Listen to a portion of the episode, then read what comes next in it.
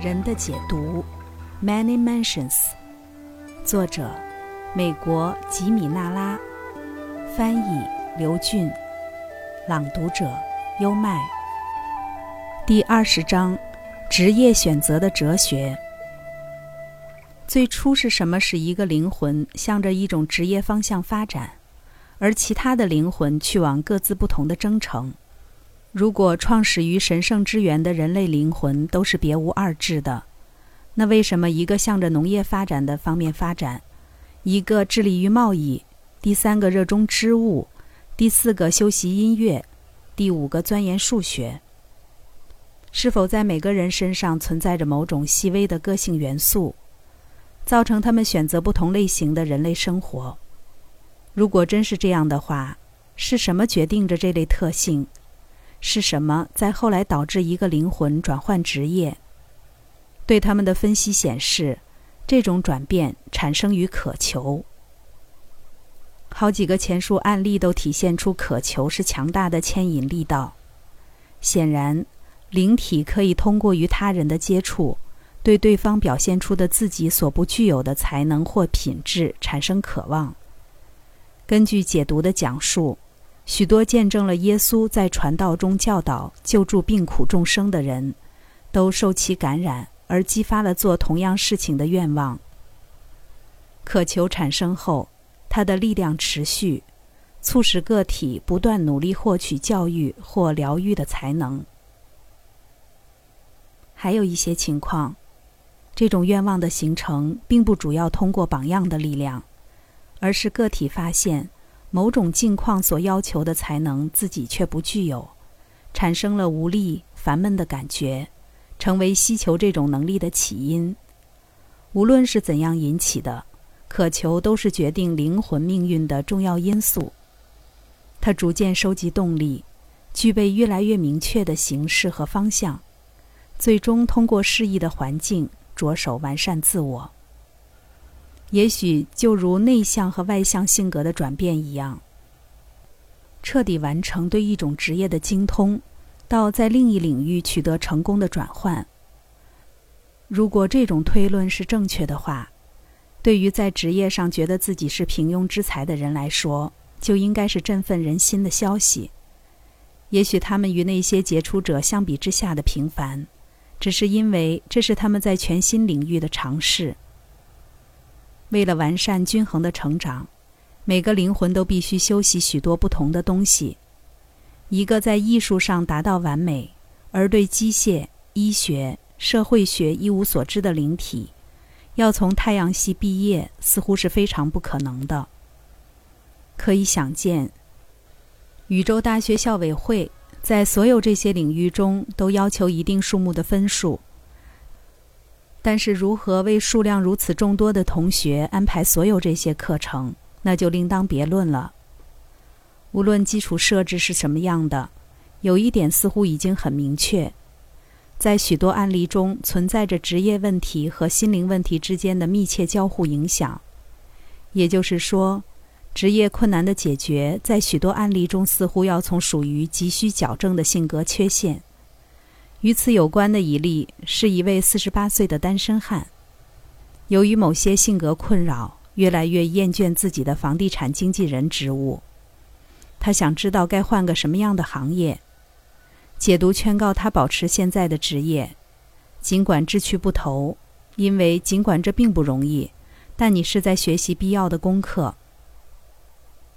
档案中还有很多类似的案例。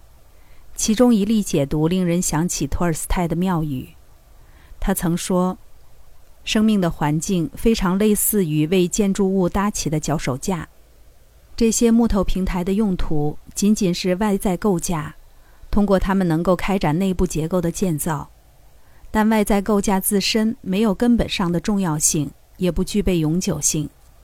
一旦大厦建成，脚手架就被移除。”也许职业可以以这种方式理解，它就像一种外在模具，通过它，人类精神成长的某些方面能够得以实现。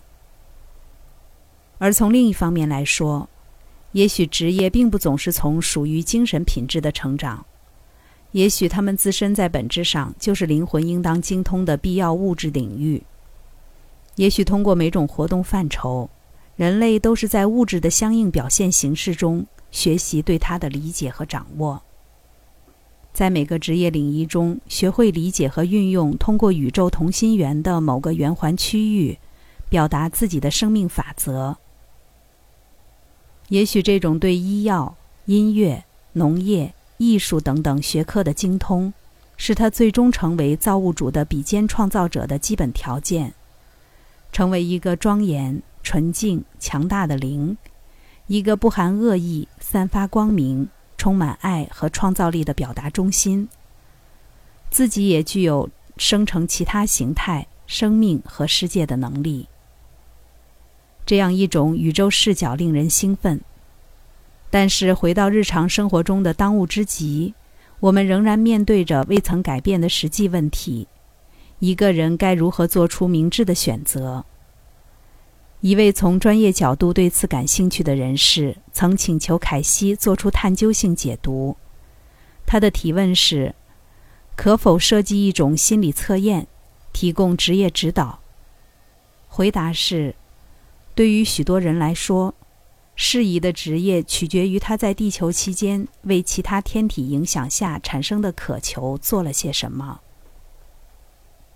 这一信息具有相当重要的价值。如果予以严肃考虑，可能为占星科学的某些未被探索的领域带来丰硕的研究成果。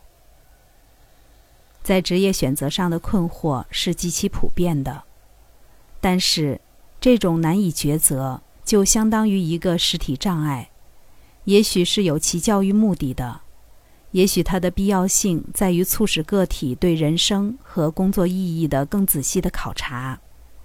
以及对相对他人的自我意义的更贴近精神视角的领会。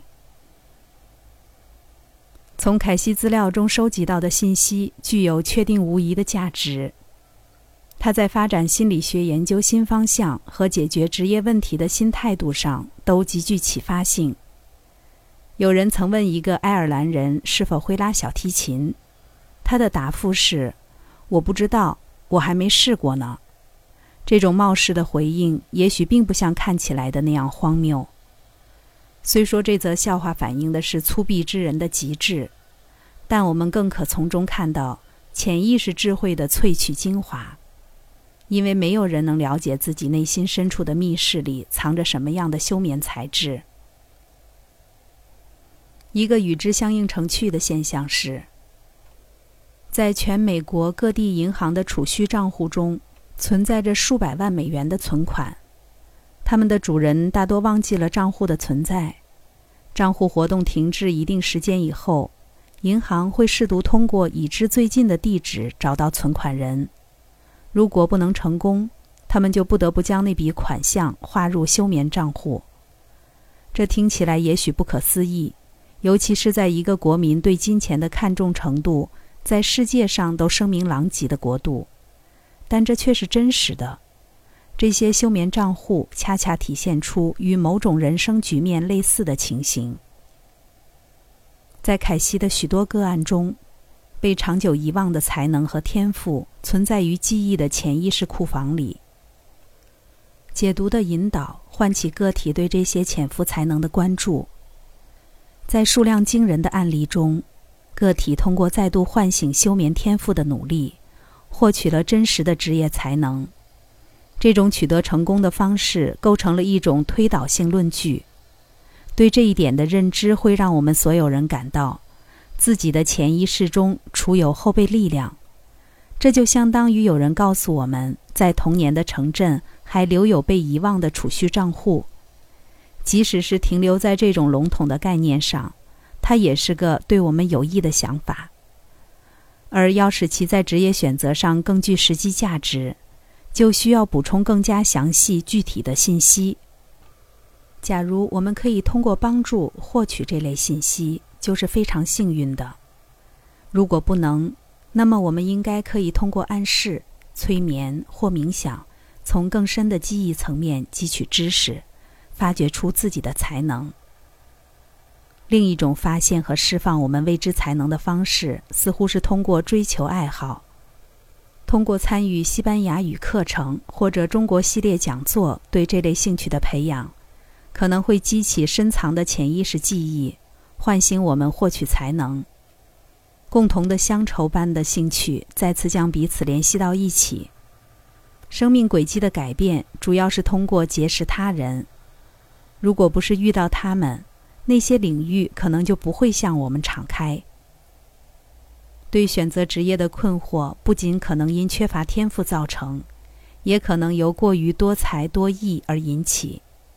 有些人通过强度训练，在每种领域中都取得了不凡的才能，使他们难以从中抉择。许多富有才华的青年男女都为这种犹疑不定而没有目标而苦恼，尽管他们拥有着天才的礼物。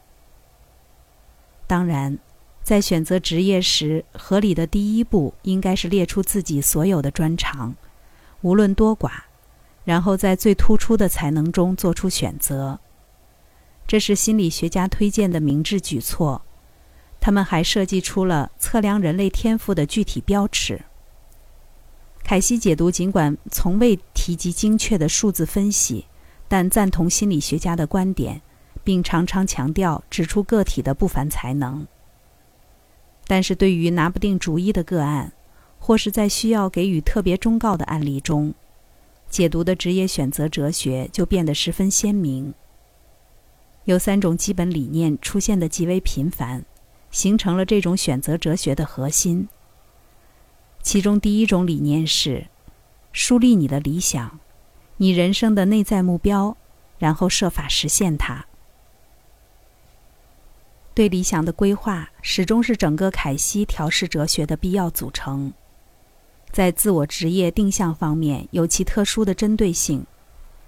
解读坚持主张每个人应该明确自己的理想，作为对具体思维的辅助，他反复建议求助者在一张纸上列出三个栏目，包括物质、心理和精神，并在每栏下方写上自己在这一人生层面追求的最高目标。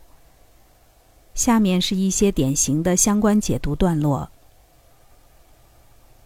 不要仅仅把对自我和理想的分析放在心里，而是要写到纸上，写下物质，画一道线；写下心理，再画一道线，然后写下精神。从精神开始，因为头脑中的一切必然首先从精神设想而来。